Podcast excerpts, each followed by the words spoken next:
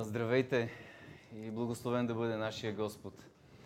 Аз благодаря за винаги милото и добро отношение на Жоро и на Галя.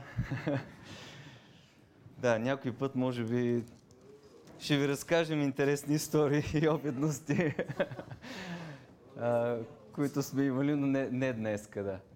не в днешния ден. Наистина, винаги годините, които сме имали заедно и в, и в служение, са били едно голямо благословение за, за нас и времето, в което, в което заедно сме можели да наистина да служим на Бога по различни начини. Спомням се за много пътувания, спомням се за много така безсънни нощи на подготовки и какво ли още но няма да ви връщаме в това време натам. Радвам се за това, че а, можем да бъдем днес тук с, с моята съпруга и наистина е голямо благословение да видим познати а, наши приятели, а, също така и нови лица и нови брати и сестри, с които да, да се запознаем днес и наистина това е голямо, голямо благословение.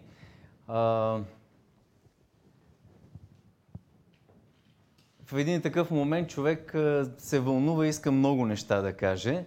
И признавам си честно, че а, така, от една страна а, желанието ми да споделя много неща са свързани с всички вас, които познаваме от толкова години. Имаме толкова много хубави и приятни спомени и преживявания.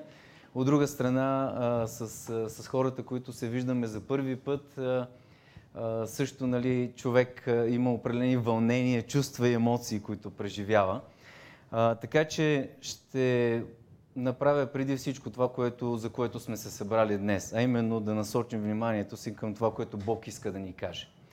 А, и вярвам че, вярвам, че има неща, които а, Господ е говорил на моето сърце и аз ще ги споделя с вас с цялото си огромно желание – така както тези неща са докоснали мен, да докоснат и вас.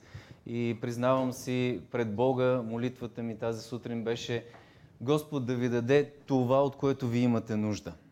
А, защото ние като проповедници и а, брат Жоро като, като пастор на църква а, и Божия служител, както и други измежду вас, които служат, са наясно, че ние винаги искаме да, да дадем на нашите брати и сестри, на нашите приятели, на хората в църквата, това от което те имат нужда. Но няма как да отидем до всеки един и да, и да можем да споделим това, което тях ги вълнува, това, което те имат като очакване.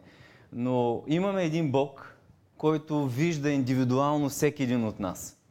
И съм уверен, че когато ние четем Словото Му, когато ние размишляваме върху Словото, когато търсим дълбочината, истината на взаимоотношенията с Него, той винаги намира най-идеалния, най-правилния начин, чрез Святия си Дух, как да достигне до нас.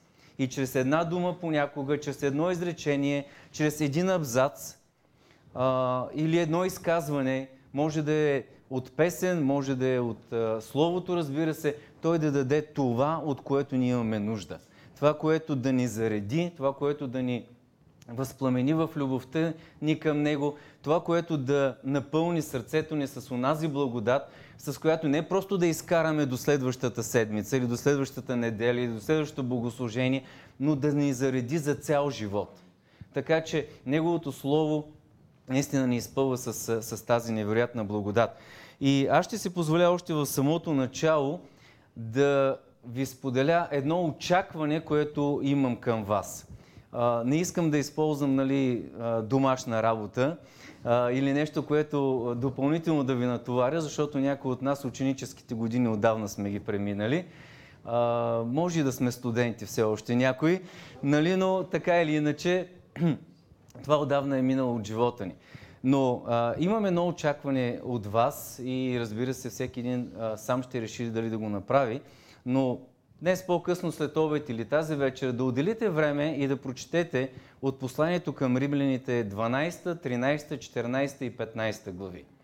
А, ако някой не му се спира на 15, може да изкара и 16, ако иска, но там ще се сблъскате с повече поздрави, поздравления, където апостол Павел поздравява някакви хора, за които ние дори не знаем и не сме ги чували. А, но поне тези четири глави ще се радвам и очакването ми е да ги прочетете. Ще ви кажа защо. Защото днес ние ще прочетем отделни текстове от тях, но няма как да ги четем от край до край в този момент. Защо посланието към римляните? Това е едно послание, което много хора определят като трудно за четене, трудно за разбиране.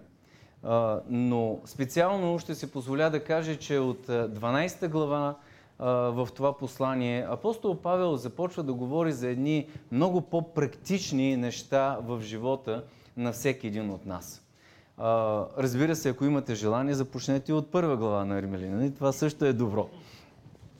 Но когато започнем от самото начало на посланието, ще ви направи впечатление, че в началото той говори доста неща, които са свързани с основните истини на вярата и тяхното разбиране в живота ни, сблъсъка между отделните разбирания на хората, живяли във времето на Исус Христос, особено отношението на юдеи към всички останали наречени езичници или пък на езичниците към юдеите.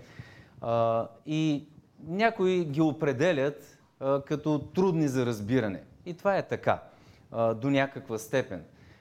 Но когато говорим или когато стигнем до 12 глава на посланието към римляните, оттам сякаш апостол Павел започва да говори за едни много по-практични неща в живота на всеки един от нас като християни, защото ние знаем, че а, много е важно това, което се случва в нашия живот. Дори а, и днес отново ни беше напомнено и в молитви, и в песни, за това, че има много неща, които ние знаем, разбираме, проумяли се ми ги с ума си, но ако не ги видим в живота ни, ако не ги видим в действие, те няма да имат същата стойност защото някои от нас предпочитаме да останем само до нивото на знания, до нивото на възприемане на определен материал.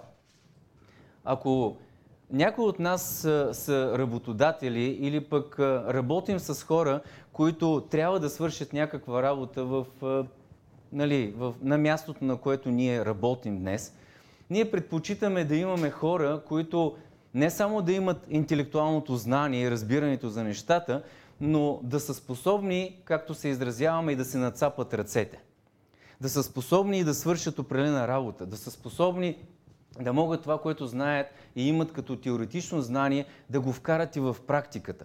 Иначе, ако представете си, имаме един човек, който е много добре образован по отношение на компютрите и знае всичките им компоненти, всичко, което а, трябва да се случи нали, с тях, как да се а, направят нещата. И той това нещо го има като знание. Идва при вас, слагате го нали, да работи на едно бюро или един компютър и трябва нещо да направи по него. И той седи и го гледа и се чуди какво е това нещо. Нали, някой може би си каза, е, това е смешно, нали, едва ли има такива хора. Аз не казвам, че има такива хора. Това, което искам да подчертая е, че е необходимо да имаме много тясна връзка между теорията и практиката както и върху познанието върху Божието Слово и неговото прилагане в нашия живот. И затова ще си позволя да прочета а, един от първите така наречени а, предизвикателства или апели, които апостол Павел хвърля към вярващите а, в, не само в църквата в Рим, но и към всички нас днес. Защото това негово предизвикателство, както и всички останали, които ще изброим днес, са свързани точно с този практичен начин на живот, който Господ Исус Христос очаква от всеки един от нас. И ние трябва да го живеем с цялото сърце и с цялата си душа. И първият стих, първият и втория стих на посланието към Римляните 12 глава казва следното нещо. И тъй, моля ви, братя, поради Божиите обещания – да представите телата си в жертва жива, свята, благоугодна на Бога, като ваше духовно служение. И не дейте се съобразява с настоящия свят, но преобразявайте се чрез обновяването на ума си, за да познаете от опит каква е Божията воля, това, което е добро, благоугодно на Него и съвършено. Това е първото предизвикателство, което апостолът хвърля към вярващите и ги предизвиква за практично християнско служение или живот, който всеки един от нас трябва да има. А, днес, разбира се, тълкованието на, на този стих може да бъде а, от хората разбран по различен начин. Но ние като хора, които а, сме стъпили в вярата и хора, които много добре, вярвам вече, правим своите а, стъпки в следването на вярата си, сме напълно наясно, че Господ ни предизвика към едно себеотрицание от това, което до сега е държало живота ни. От това, което до сега по някакъв начин е владяло мислите ни, чувствата ни, емоциите ни и дори е управлявало телата ни, според желанията, които ние сме преследвали. Когато говорим за това, че един живот трябва да бъде променен, вярвам всеки един от нас е наясно, че промяната, макар и да се случва отвътре навън, тя охваща цялото ни естество. Не може човек да каже, аз ще промена душата си. Ще промена начина си на мислене. Обаче това какво ще прави тялото ми, не е моя отговорност вече. Нали? Това не е, не е в моята власт. Разбираме всички, че това няма как да стане. Защото ние сме една цялост, ние сме една същност, която, макар и в своите две съставки, на духовна част и на телесна, на плътска част, те работят заедно. Така както, може би много по-добре от мен, хора, които а, разбират тази материя, биха обяснили как работи мозъка, как е свързано това с всичките нерви, окончания и как мозъка подава команди, пръстите реагират на краката на ръцете, няма значение, тялото ни а, реагира по един или друг начин, как бързо ни се затварят клепачите, за да могат да запазят очите ни и всякакви други такива неща, които Бог е сътворил по невероятен начин, но това се случва, защото някъде има здрави връзки. По същият начин е и с, с нашето духовно предаване на Бога. Промяната и предизвикателството към всеки един от нас е, че когато се случва вътрешна, духовна, душевна промяна във всеки един от нас, това неминуемо отразява, се отразява като промяна и в начина на живот и употреба на телата ни. И затова апостолът казва, да няма съобразяване с този век. Но така както нашия ум се преобразява, така както нашият начин на мислене, така както сърцето ни започва да купне за онези духовни неща, за които апостол Павел казва в друго свое послание към Колосените, третата глава. Да мислим вече за небесното, за горното, а не за земното, не за това, което е тук, така както нашият ум се променя и мислите ни са насочени към него, така и нашите тела започват да служат на този начин на мислене. Те започват да действат според това, което нашите убеждения, това, което Бог вече е променил в нас, телата ни започват да служат на всичко това. И много често а, си казваме, как може ние като хора да живеем понякога двойствен живот? Как може като хора понякога да се държим така, сякаш сме две личности? Умът ни, мислите ни, сърцата ни мислят за едно нещо, обаче телата ни сякаш са отделени от тях и тичат към други неща. Вижте, в Бога, а и като цяло в живота, вярвам всеки един от нас е разбрал вече и разбира все повече и повече, ние сме едно, една цяла същност. И там, където, казва Господ Исус Христос, са очите ни, там, където са мислите на сърцето ни, там отива и цялата ни същност. Там отива и цялата ни същност. Тялото се покорява на това, което е изработено вътре в нас. В онази а, духовна, невидима за нас същност. И тялото се покорява. И точно затова апостол Павел казва, че ние не трябва да се съобразяваме с този свят. И с всичките онези купнежи, желания, търсения, но както се казва и на друг, много други места, ние трябва да се откъснем от това. Как се откъсваме? Откъсваме се като предаваме мислите си, чувствата си, емоциите си, времето си, телата си на това да служим на Бога. Цялата ни същност отива към това. Купнежа отива към това. Търсенето ни отива към това. И тогава целият ни живот се определя към, тази, към, към тези неща. И това е първият апел на апостол Павел или първото предизвикателство, което отправя към нас за един практичен християнски живот. Един християнски живот на действие, на, на, на, на, на истина, който е вътре в нас. И това е да се отречем от себе си. На себеотрицание, да се отречем от себе си, от моите желания, от моите купнежи, от това, което аз искам, от това, което на мен ми е угодно, това, което на мен ми харесва. И да предам всичко това на Бога.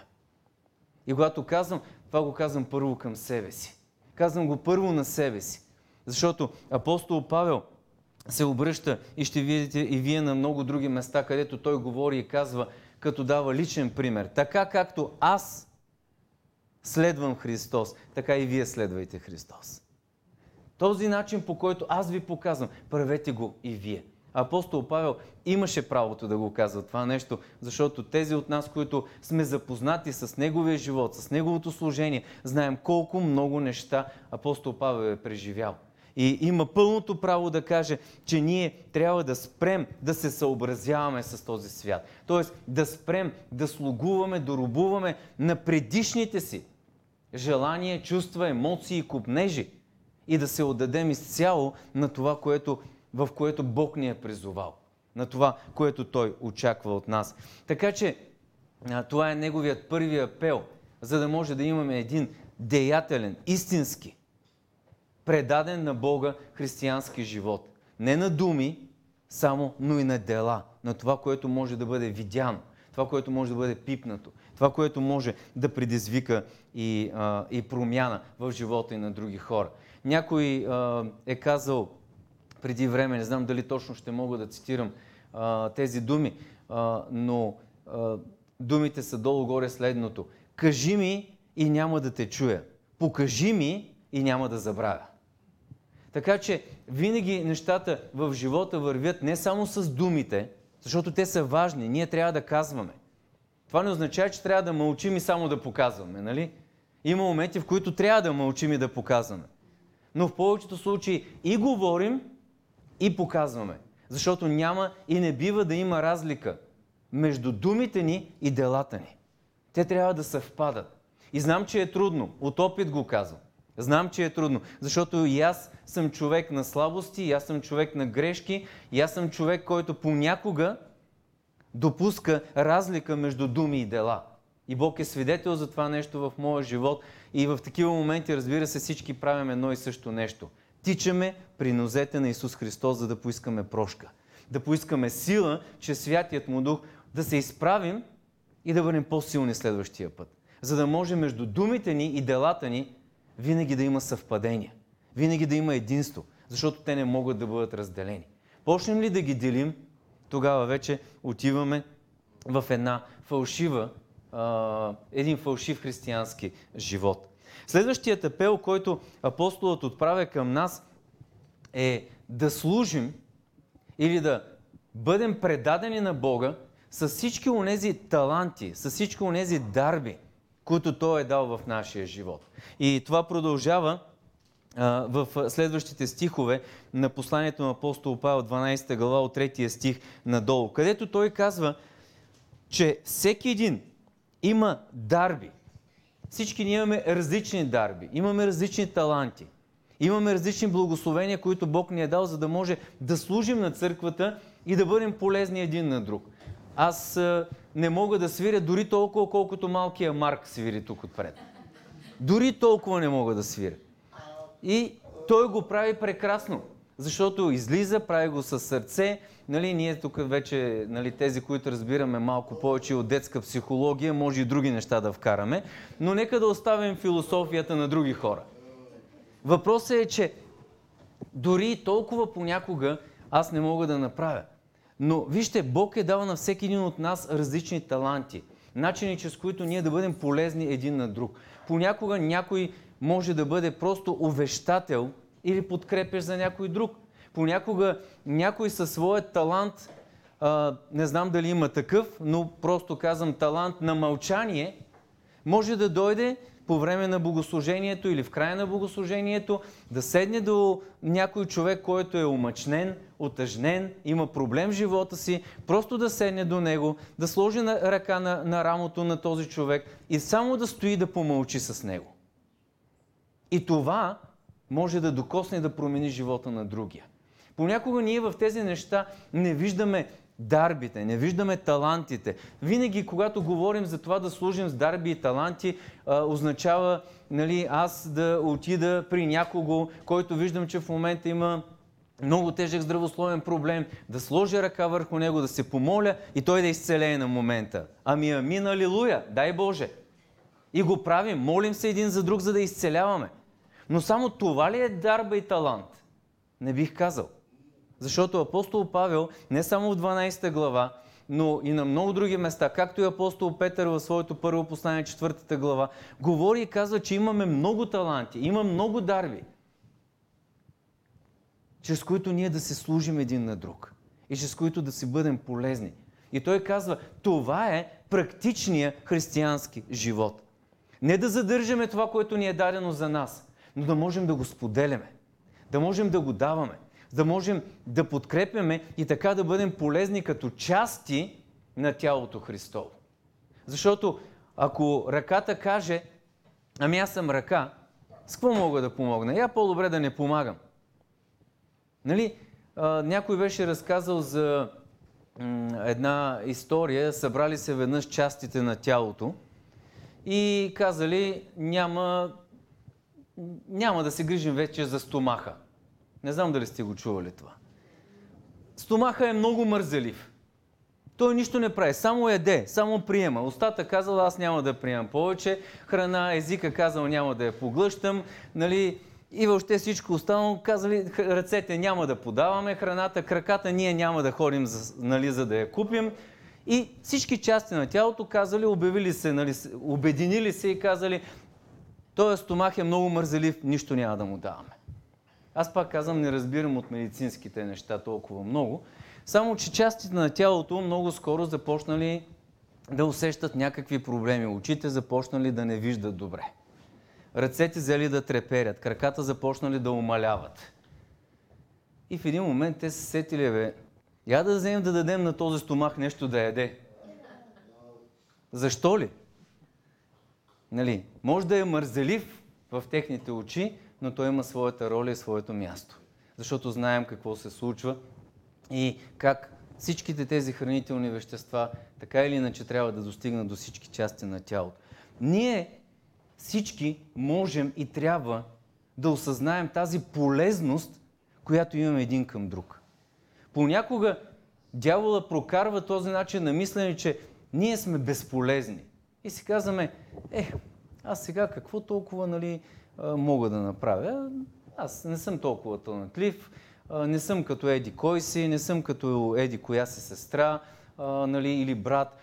Те са толкова способни, те са талантливи, те могат това да направят, другото да направят, винаги знаят точното време, кога да се намесят, думите, които да кажат. Имат толкова много способности, нали, които аз не мога. Не дейте да си казвате така, защото това е поредната лъжа и заблуда на дявола.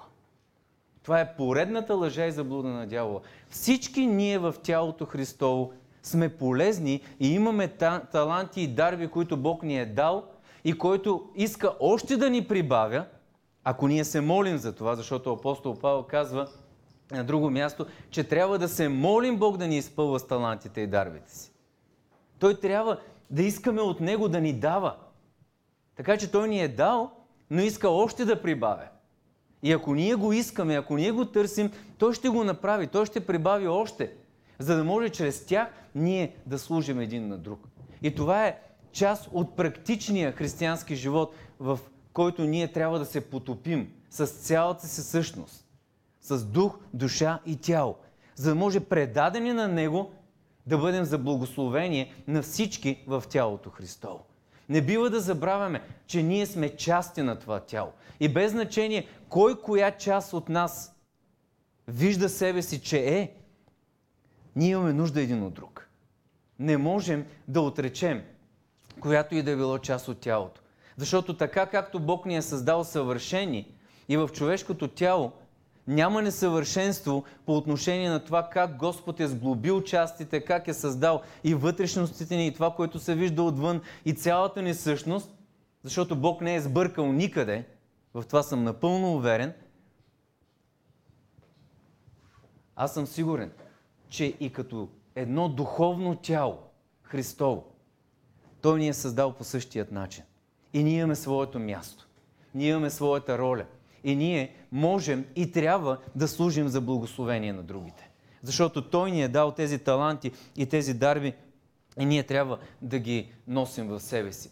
Той казва много ясно в стиховете от 3 до 8. На един е дадено пророчество, на друг е дадено да управлява, на трети е дадено да помага. Тоест, на всеки един от нас е дадено нещо. И когато ние го имаме това, трябва да го даваме. Колко от вас, предполагам повечето от вас, знаете за притчата, където един господар раздаде таланти на слугите си. На един даде пет таланта, на друг даде два таланта, на, един даде, на, на третия даде един талант. И може би всички вече ще се спомним кой какво направи с тях. Този, който имаше пет, изработи още пет. Значи той си имаше пет и си, можеше да си каже, е, че аз мога да си живея много добре с това. Господаря ми има доверие, даде ми пет таланта, нали, мога сега да си почина, да, да не правя нищо. Напротив, този човек се е захванал много здраво да работи, за може тези пет таланта да ги отвои да направи още пет. И той го направи. Този, който имаше два, не започна да се вайка и да си казва, е, аз ако имах пет, нали, като този другия, колко супер щеш да бъде, нали? Ама пак по-добре, че не съм с един, като другия след мене, нали? Тоест, той въобще не тръгна в тази посока да мисли. Имаше два таланта, заработи още два. Този, който имаше един, честно казано, освен това, което е написано Словото, не знаем дали си е помислил, абе, на мен ми дадоха най-малко. Нали, я да видя поне да не изгубя и този дет го имам.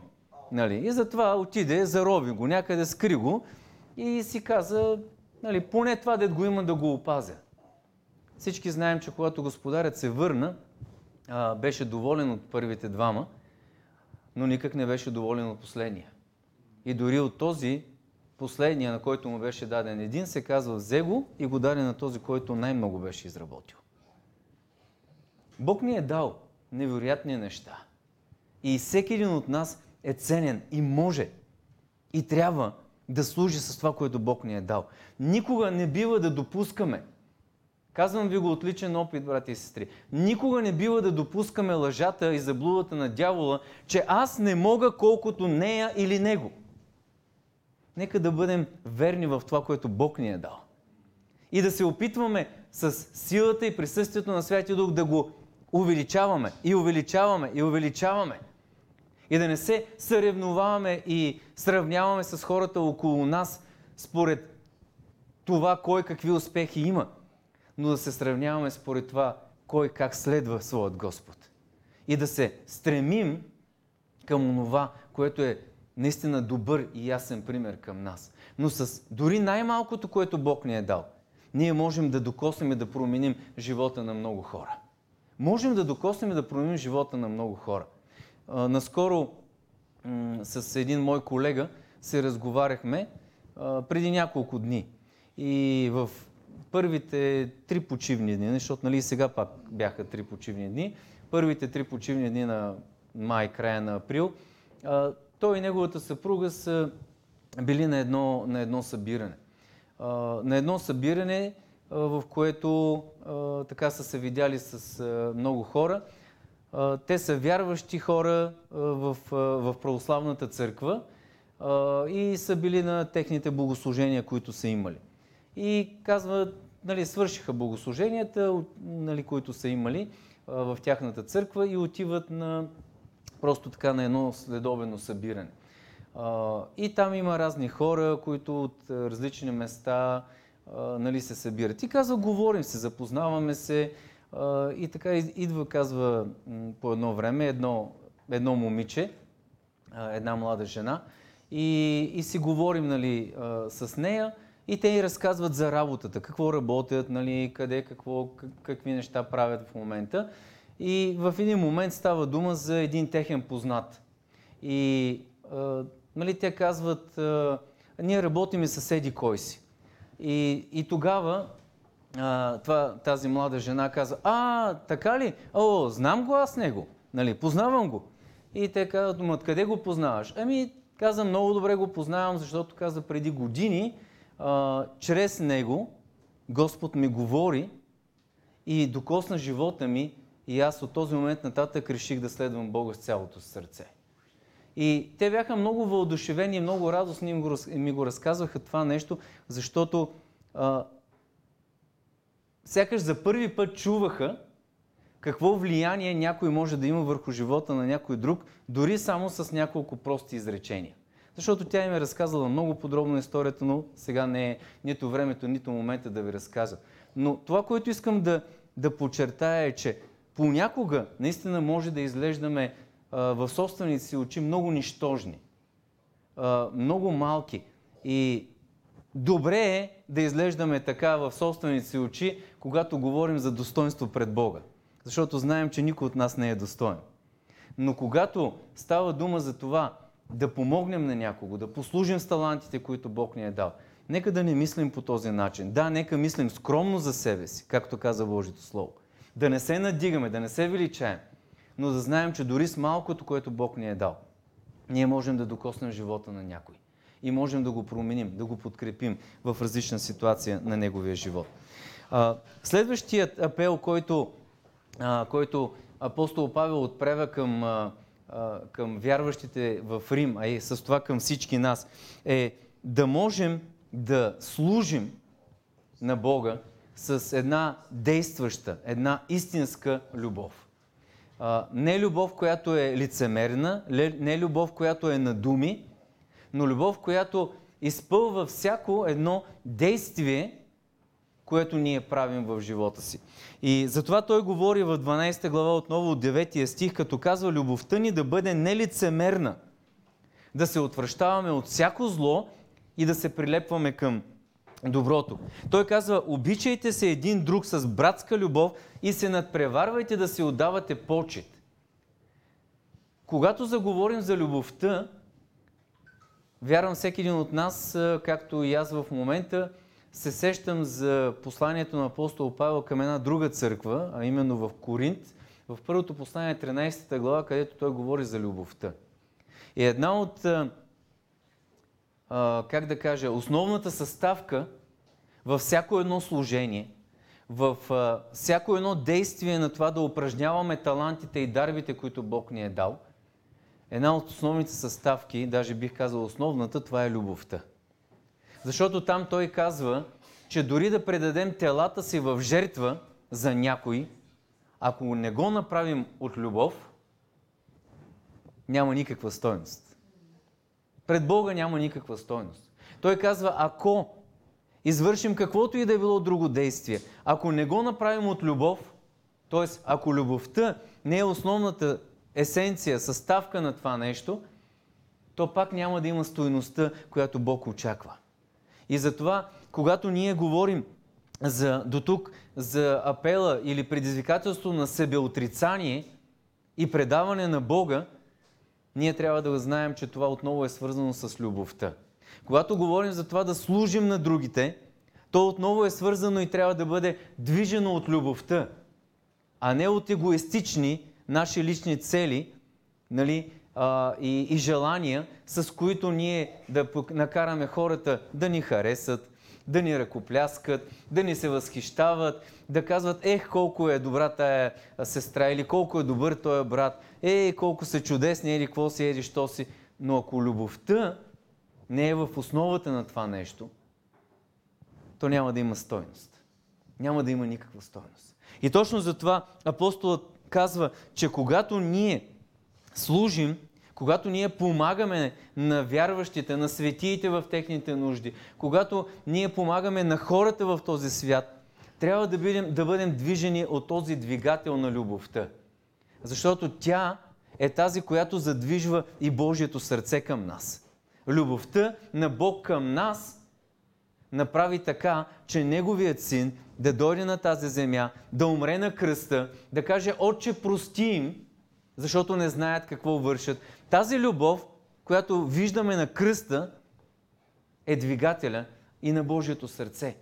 И по същият начин, във всяко нещо, което ние правим, тази Божия любов, тази божествена любов трябва да бъде и нашата задвижваща сила.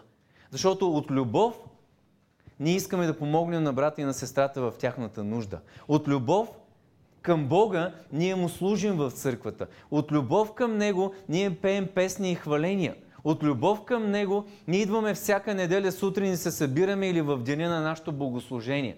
Ако идваме по задължение, ако идваме само по навик, ако идваме по принуда, но когато дойдем тук сме добре усмихнати, добре облечени, с много ведро настроение, прегръщаме всички, радваме се, обаче тук вътре е кухо. Казва апостол Павел, ние сме кимвал, що дрънка. Нали? Ние сме нещо, което просто издава там някакви звуци и прави нещо, но няма стойност. И затова той започва като казва, любовта да бъде нелицемерна.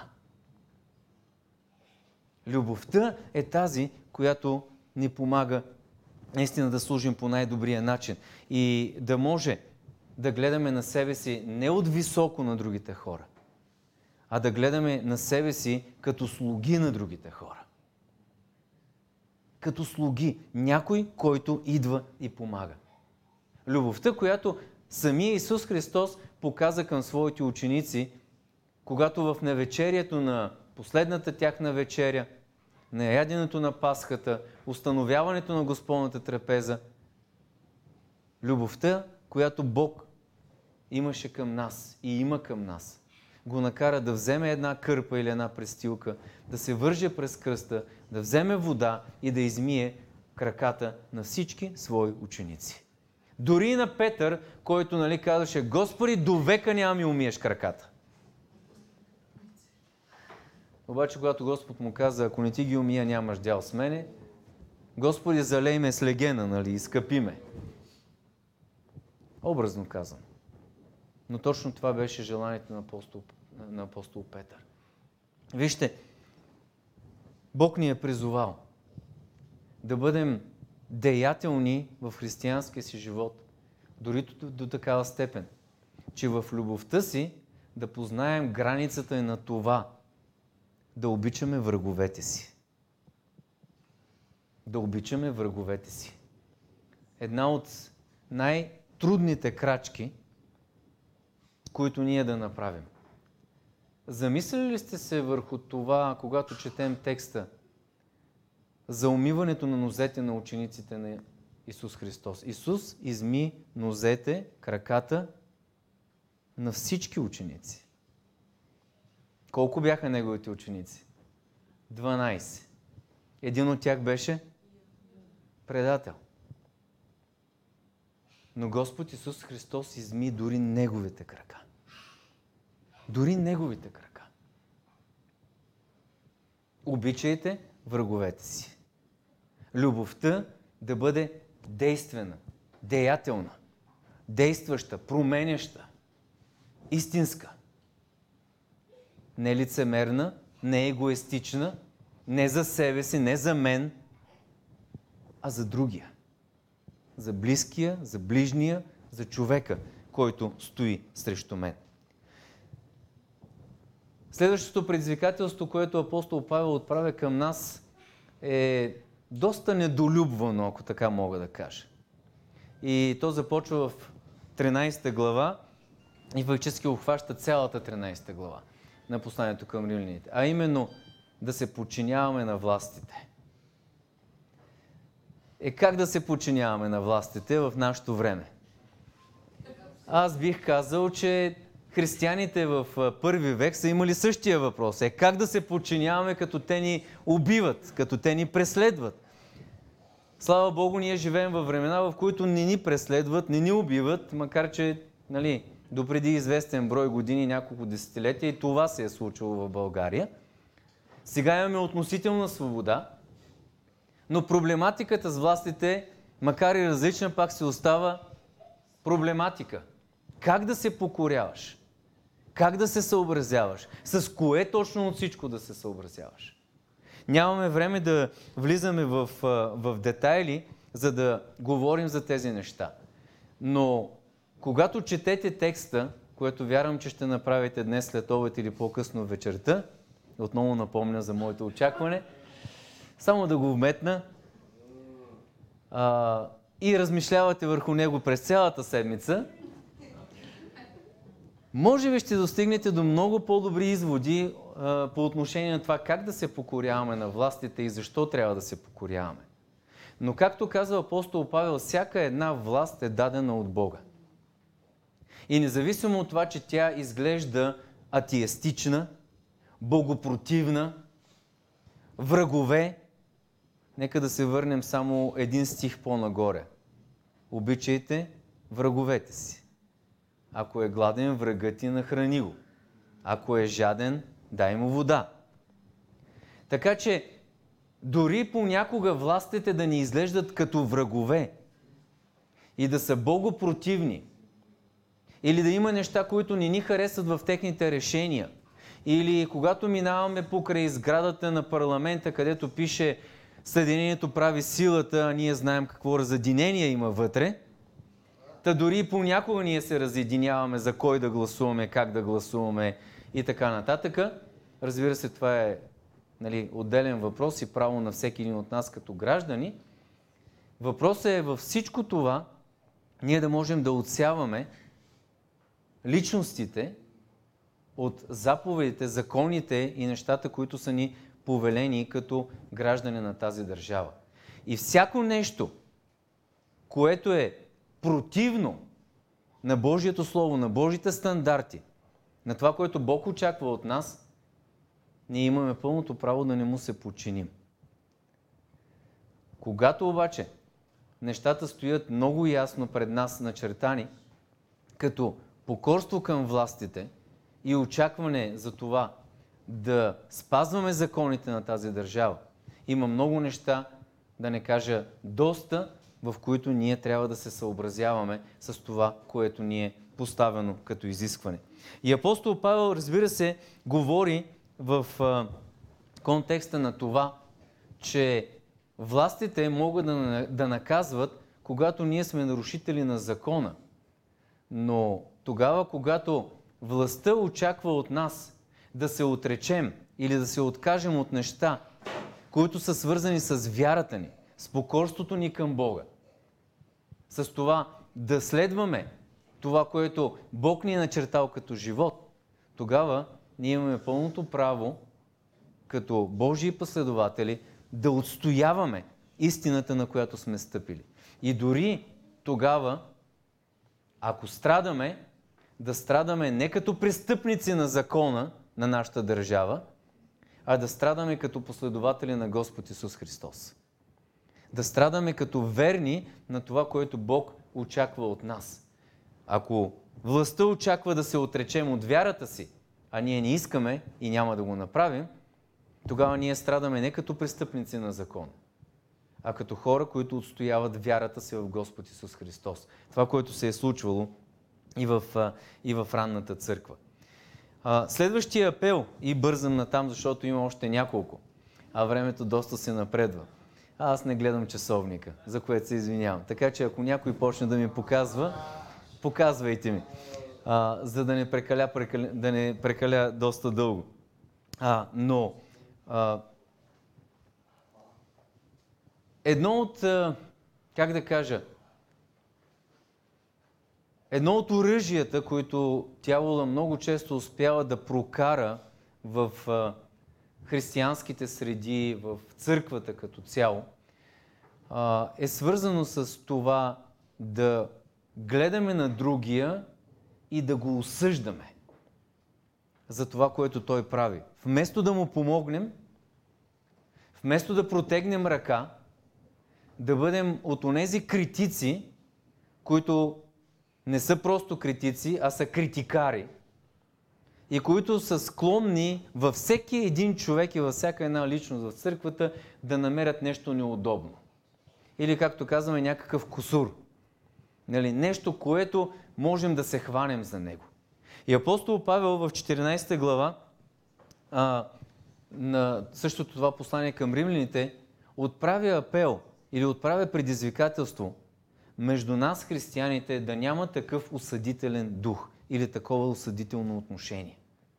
А по-скоро да има отношение на казване на истината с чиста любов и протягане на ръка, за да може човека, който е изпаднал в дадено състояние, да му бъде помогнато да се изправи, да се промени и животът му да бъде различен.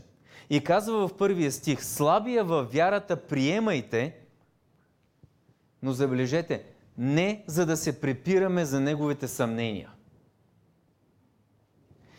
Един вярва, нали тук се говори вече за ядене, така че няма да влизаме в тия подробности, но казва, че един вярва, че може всичко да яде, а който е слаб, слаб във вярата, яде само зеленчук. И оттам нататък се говори за яденето на идоложертвено, какво може да яде човек, какво може да не яде, какво месо трябва да яде или какво месо не трябва да яде. В тези подробности няма да влизаме.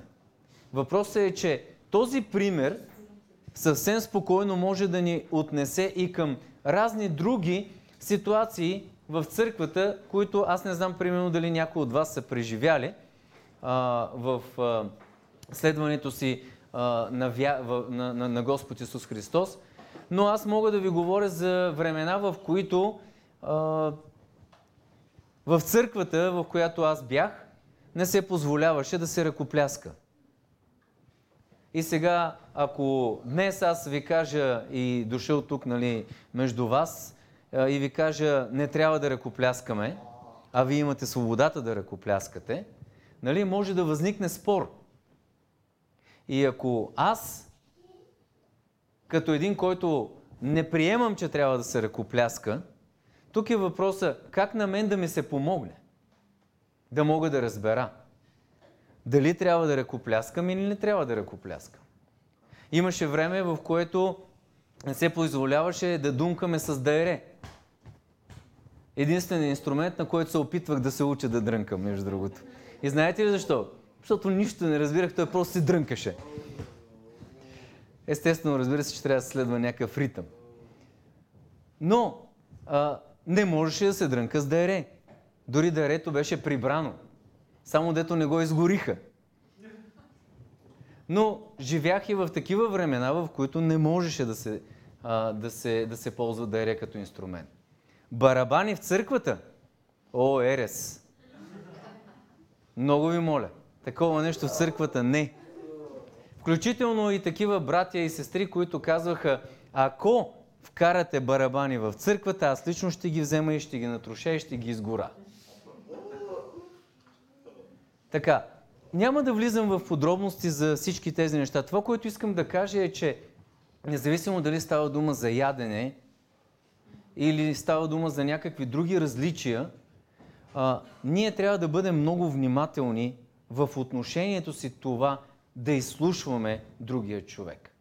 В а, годините на студентството, а, когато аз бях студент в а, Богословското училище, един от най-големите спорове, който имахме тогава, беше дали Господната трапеза трябва да се взима с вино, какво вино трябва да бъде, откъде да го купим. Разбирате ли, за такива детайли може да говорим, че буквално а, нещата бяха трагични за някой. Разбира се, че ние трябва да разсъждаваме върху тези неща. Разбира се, че ние трябва да имаме позиция и мнение но ние сме стигали до такива спорове, че само дето не се биехме накрая. Толкова сме били, а, как да кажа, ревностни в кавички, нали, че дори бяхме склонни да набием брата си или сестра си, защото мисля различно от нас. Даре, но никъде в Божието Слово ние не виждаме такова поведение или такова отношение. Напротив, точно апостол Павел казва обратното. Той казва, че когато има спорове, когато има различия, ние не трябва да осъждаме другия и не трябва да скачаме срещу него, а да се опитаме да изслушаме, да се опитаме да разсъждаваме и да се опитаме най-вече и да намерим начин чрез Божия дух да помогнем. Защото най-лесно е да сочим с пръст. Но както някой е казал, нали, трябва да сме внимателни и нали, ако сочим някой с пръст, то поне да го сочим с цялата ръка. Нали? Защото ако го сочим с този пръст, три пръста сочат към нас. Някой беше намерил такава символика. Тоест, ако сочим с пръст, за да осъдим някого, нека да се замислим три пъти повече за нас самите. Ние къде сме? Дали ние не бъркаме някъде? Дали ние в нещо някъде не пропускаме неща? Напротив, апостол Павел казва, на слабия в вярата ние трябва да сме помощ и подкрепа. И ако някой някъде във вярата си, било в началото, в първите стъпки или на по-късен етап, някъде в нещо не разбира, пропаднал е, спънал се, паднал е. Нека да се обърнем с тази любов, за която говорихме по-рано. Да протегнем ръка, да изслушаме и да бъдем подкрепящи, отколкото осъждащи. Най-лесно е някой да бъде критикуван и да бъде смазан и съборен на земята. Това е най-лесното. Но после изправенето му понякога може да се окаже дори невъзможно. Дори невъзможно. Можем до толкова да сринем някого с нашето отношение и поведение на осъждане и на критикарство, че той да бъде загубен за винаги. Не просто само към вярата си в Бога, но дори живота му до толкова да се обърка, че да бъде наистина премазан. Господ Исус Христос дойде, за да може всяка една пречупена тръстика да я изправи.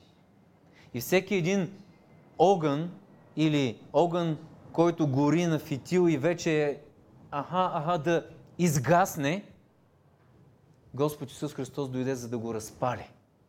Ако трябва да се почисти, ако трябва да се сипе масло, ако трябва по някакъв начин да се засили, но този пламък да стане по-силен и по-добър.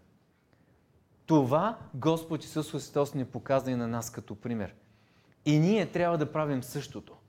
Ако видим някъде причупена тръстика, на някой, който намираме като слаб във вярата, било то в началото на своята вяра или на по-късен етап, защото всички сме хора и дори понякога да сме вярващи от 20, 30 или повече години, има моменти и случаи, в които можем да изпаднем в слабост. Има моменти, в които може някои неща да не сме ги доразбрали както трябва. И да се окажем в позицията на слаби във вярата. И да имаме нужда някой да ни подкрепи. Трябва да сме готови да дадем помощ и да приемем помощ.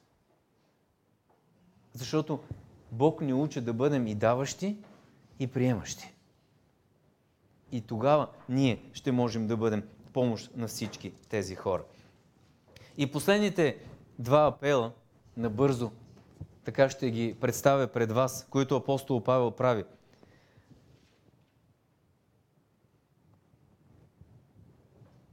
Единият от тях е свързан доста близко с осъждането. И отново е записан в 15 глава, само че от 13 стих. И това е апел да се борим срещу съблазанта. Ние самите да не ставаме съблазан на другите. И тук влизаме, признавам, в една много, много трудна и тежка материя. Как да не бъда съблазан за другите? Много често сме си го говорили това с моята съпруга и а, за почти тази година ще стана 26 години съвместен живот с нея. Искам да ви кажа, че през годините много, много пъти сме го дискутирали и всеки път, като започнем да го говорим, Сякаш наново започваме. И започваме да се чудим наистина в много ситуации как човек трябва да постъпи така, че да не станем съблазан за някого. И затова от личен опит ви казвам, а и вие със сигурност го знаете, много е трудно това нещо. Защото когато се опитваш наистина да бъдеш угоден, да бъдеш добър, да бъдеш благ и, и всеки един човек да можеш да го обгрижиш, особено на позиция, на която а, се намираме а, и ние с нея, и Жоро и Галя като пасторско семейство, и въобще хората, които а, по-човешки казано сме малко по-изявени, нали? не го казвам с, а, с гордост, а сме на по-видимо място поставени, много е трудно, защото на нас се гледа от всякакъв начин, по всякакъв начин, от всяка гледна точка. Всеки е готов да види в теб нещо, от което да се съблазни. Но искам да ви кажа, че това не се отнася само за нас като а, Божии служители, които сме на малко по-видими а, позиции, така да се каже.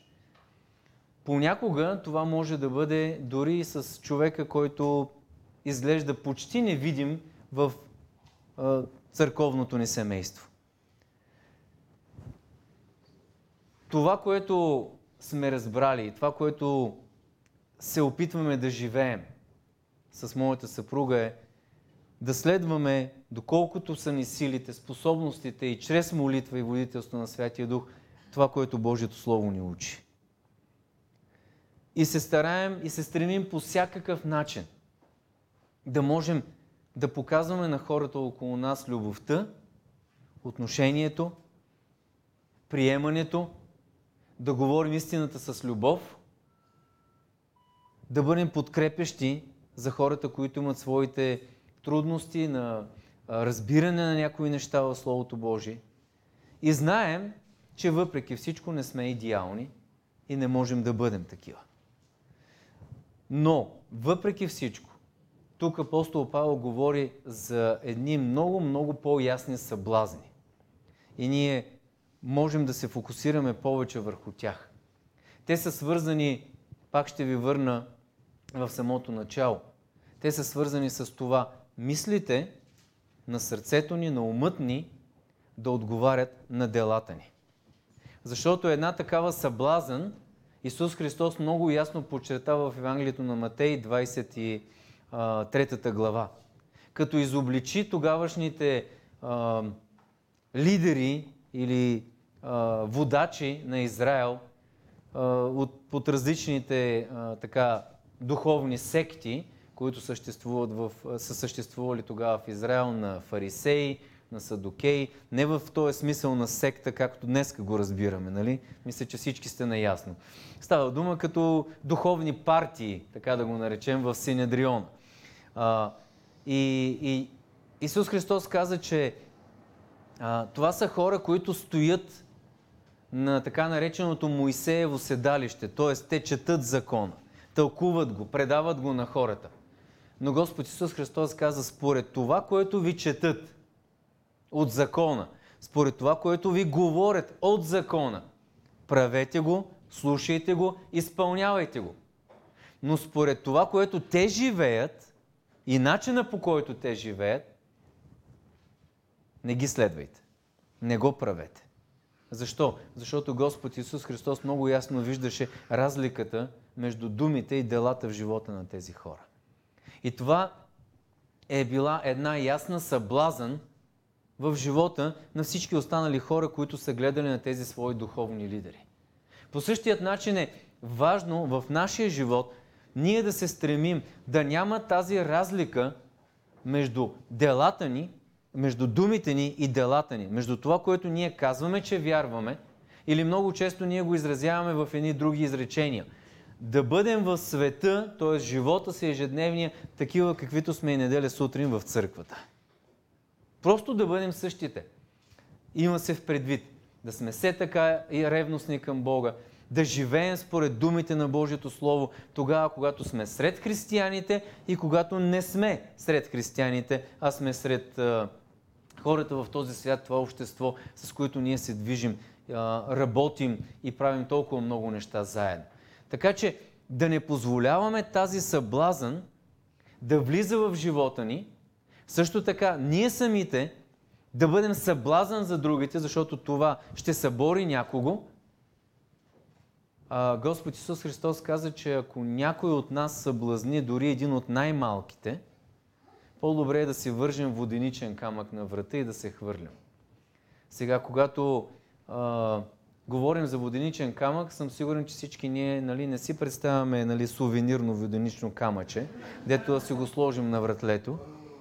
А всички сме наясно, че воденичният камък е нещо доста голямо, тежко, което аз дори нямам ни най-малка представа как го монтират дори. Нали, колко човека трябва да го сложат.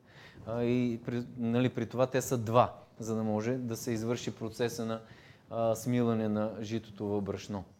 А, така че това е доста, доста тежко бреме. И вижте, то не се отнася само за тези, които са изявени в служения. То се отнася за всеки един човек, който е част от тялото Христово. Да не ставаме съблазън на другите около нас. И в този живот, в който ние се движим, има много а, ситуации, в които ние ще бъдем поставени на изпит, ще бъдем поставени на кантар, на мерил, особено от хората, които а, не познават пътя на вярата, които търсят винаги причина някъде нещо да ни хванат, да се заядат а, или да ни намерят някакъв недостатък, а те винаги се опитват да го направят. И както някой пак е казал, ние християните сме най-наблюдаваните хора. Ние сме най-следените хора.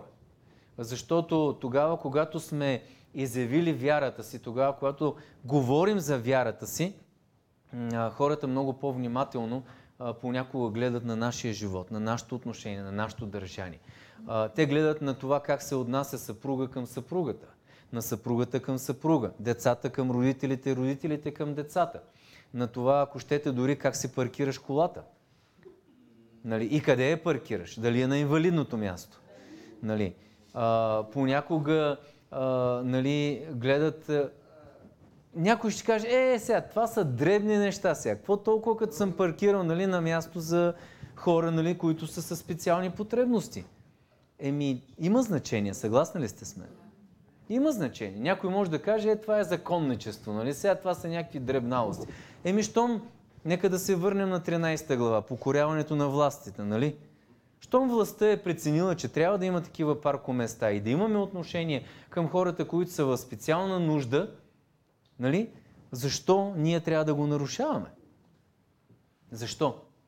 А, нали, няма да говоря повече за закона за движение по пъти, защото аз ще бъда най-изоблечен от всички.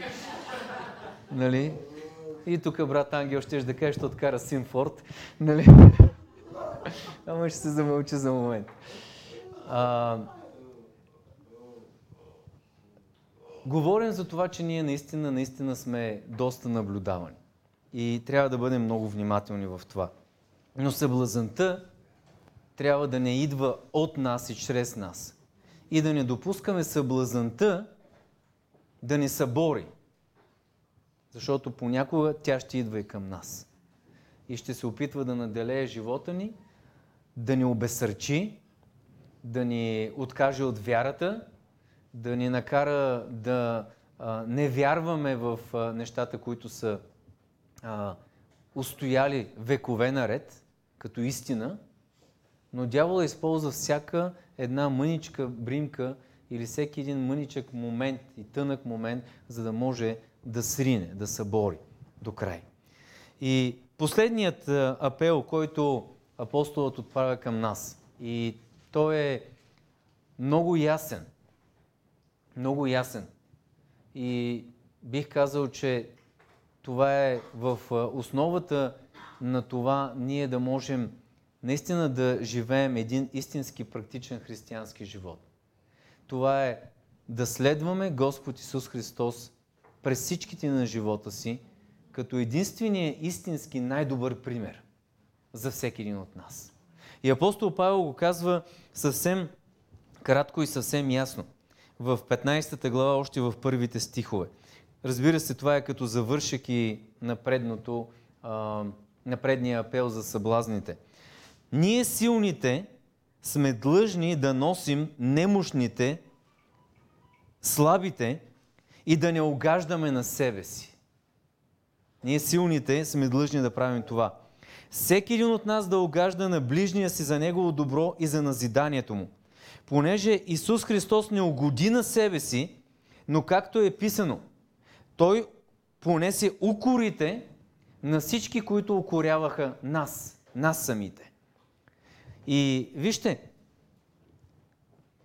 апостол Павел правеше точно това нещо. Той следваше Господ Исус Христос и имаше пълното право да каже следвайте мен, така както аз следвам Господ Исус Христос.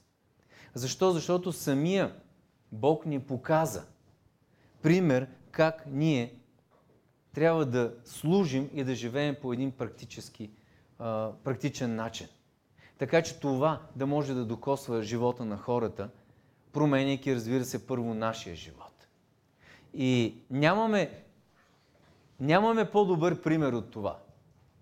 Да четем, да следваме, да гледаме, да се взираме в така наречения начинател и усъвършител на вярата ни. Защото този, който поставя началото на вярата ни е Господ Исус Христос. Този, който я усъвършенства е Господ Исус Христос.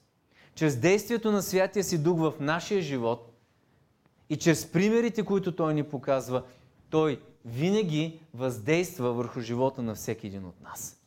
И ние го виждаме, защото Господ Исус Христос носеше славите на собствените си рамене. И ние сме едни от тях. Той понесе греховете ни, Той понесе болестите ни, Той понесе немощите ни, Той понесе всичко, за да може ние да бъдем силни в Него. Той не угоди на себе си. Защото се казва, дори когато в Гецеманската градина той се молеше, ей сега мога да се помоля и Господ да изпрати 12 легиона ангели. За да го освободят. За да се махне тази тежест от него. Но казва, той предпочете да каже, Отче, не моята воля да бъде, а Твоята воля да бъде. Тогава, когато беше провисен на кръста, заради греховете и беззаконията на цялото човечество, което включва и нас – той пак можеше да слезе от кръста, когато го подиграваха и му казваха, други си избавил, слез от кръста. Можеше ли да слезе от кръста? Можеше, разбира се. Но не го направи, защото не искаше да угоди на себе си. Направи го, за да угоди на своят отец.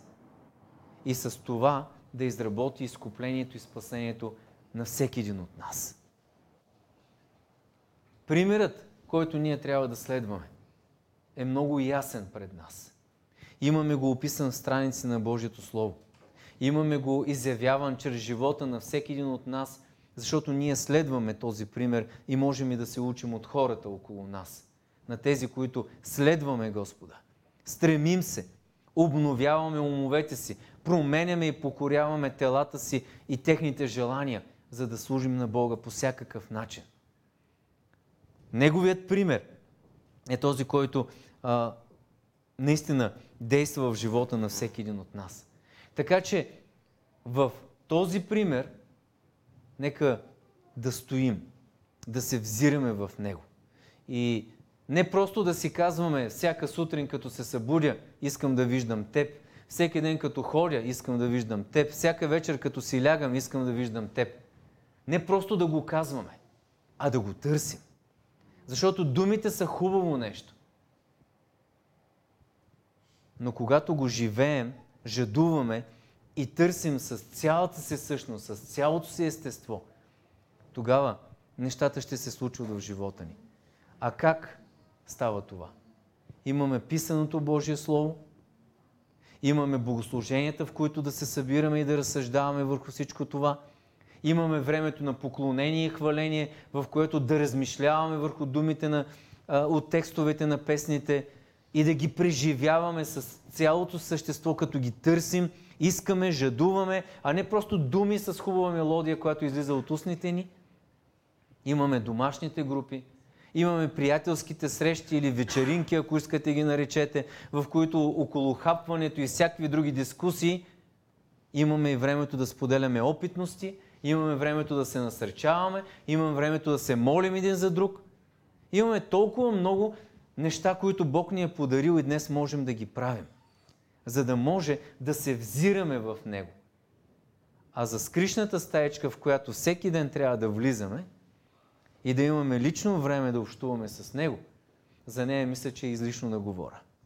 Защото всеки един от нас знае, че личното ни време с Бога, когато ние имаме тази интимност на общуване с Него, на разговори, на слушане, на приемане, на това ние да говорим и после да му позволим Той да ни говори. Или ние да мълчим, пък Той да ни говори. А понякога и ние просто можем да говорим и Той да мълчи. И да ни отговори след няколко дена. Защото Той е Бог и разбира най-добре сърцата ни. Преди всичко говорим за тази дълбочина на взаимоотношения.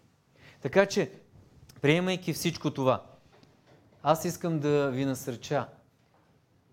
Прочетете и размишлявайте върху тези няколко глави. Далеч съм от мисълта за това да съм изчерпал всичко онова, което а, съм искал да ви кажа или това, което текста казва. Затова, защото има много неща, които ние постоянно научаваме. А и всеки един от тези апели, седем на брой, за които говорихме, всеки един от тях си е една отделна проповед и едно отделно размишление. Затова моето желание и моята цел беше да ги споделя с вас. Но предизвикателството и очакването ми е обърнете им внимание. Потърсете и поискайте в молитва мъдростта и съветите на Святия Дух, когато ги разглеждате. И най-малкото мога да кажа, седмицата има 7 дена, нали? по един на ден да му отделите внимание през следващата седмица, ще разберем всички заедно много неща, на които Бог има да ни учи. Така че, нека да приемем тези предизвикателства и нека да, помог, да, да позволим на Бог наистина да ни помогне. Да живеем живот, който е наистина живот на дейности, е живот на посветеност, живот, който е реален и истински за Господ Исус Христос. Това е което Той очаква от нас. Думите са хубаво нещо, но делата са тези, които подкрепят думите ни. Затова е добре да ги има и двете. И те винаги да са заедно. Съпоставими, а не противопоставящи се. Защото почнат ли да се противопоставят, някъде системата се е сбъркала, ако така мога да се изразя. Някъде нещата не са както трябва. Бог да ни благослови.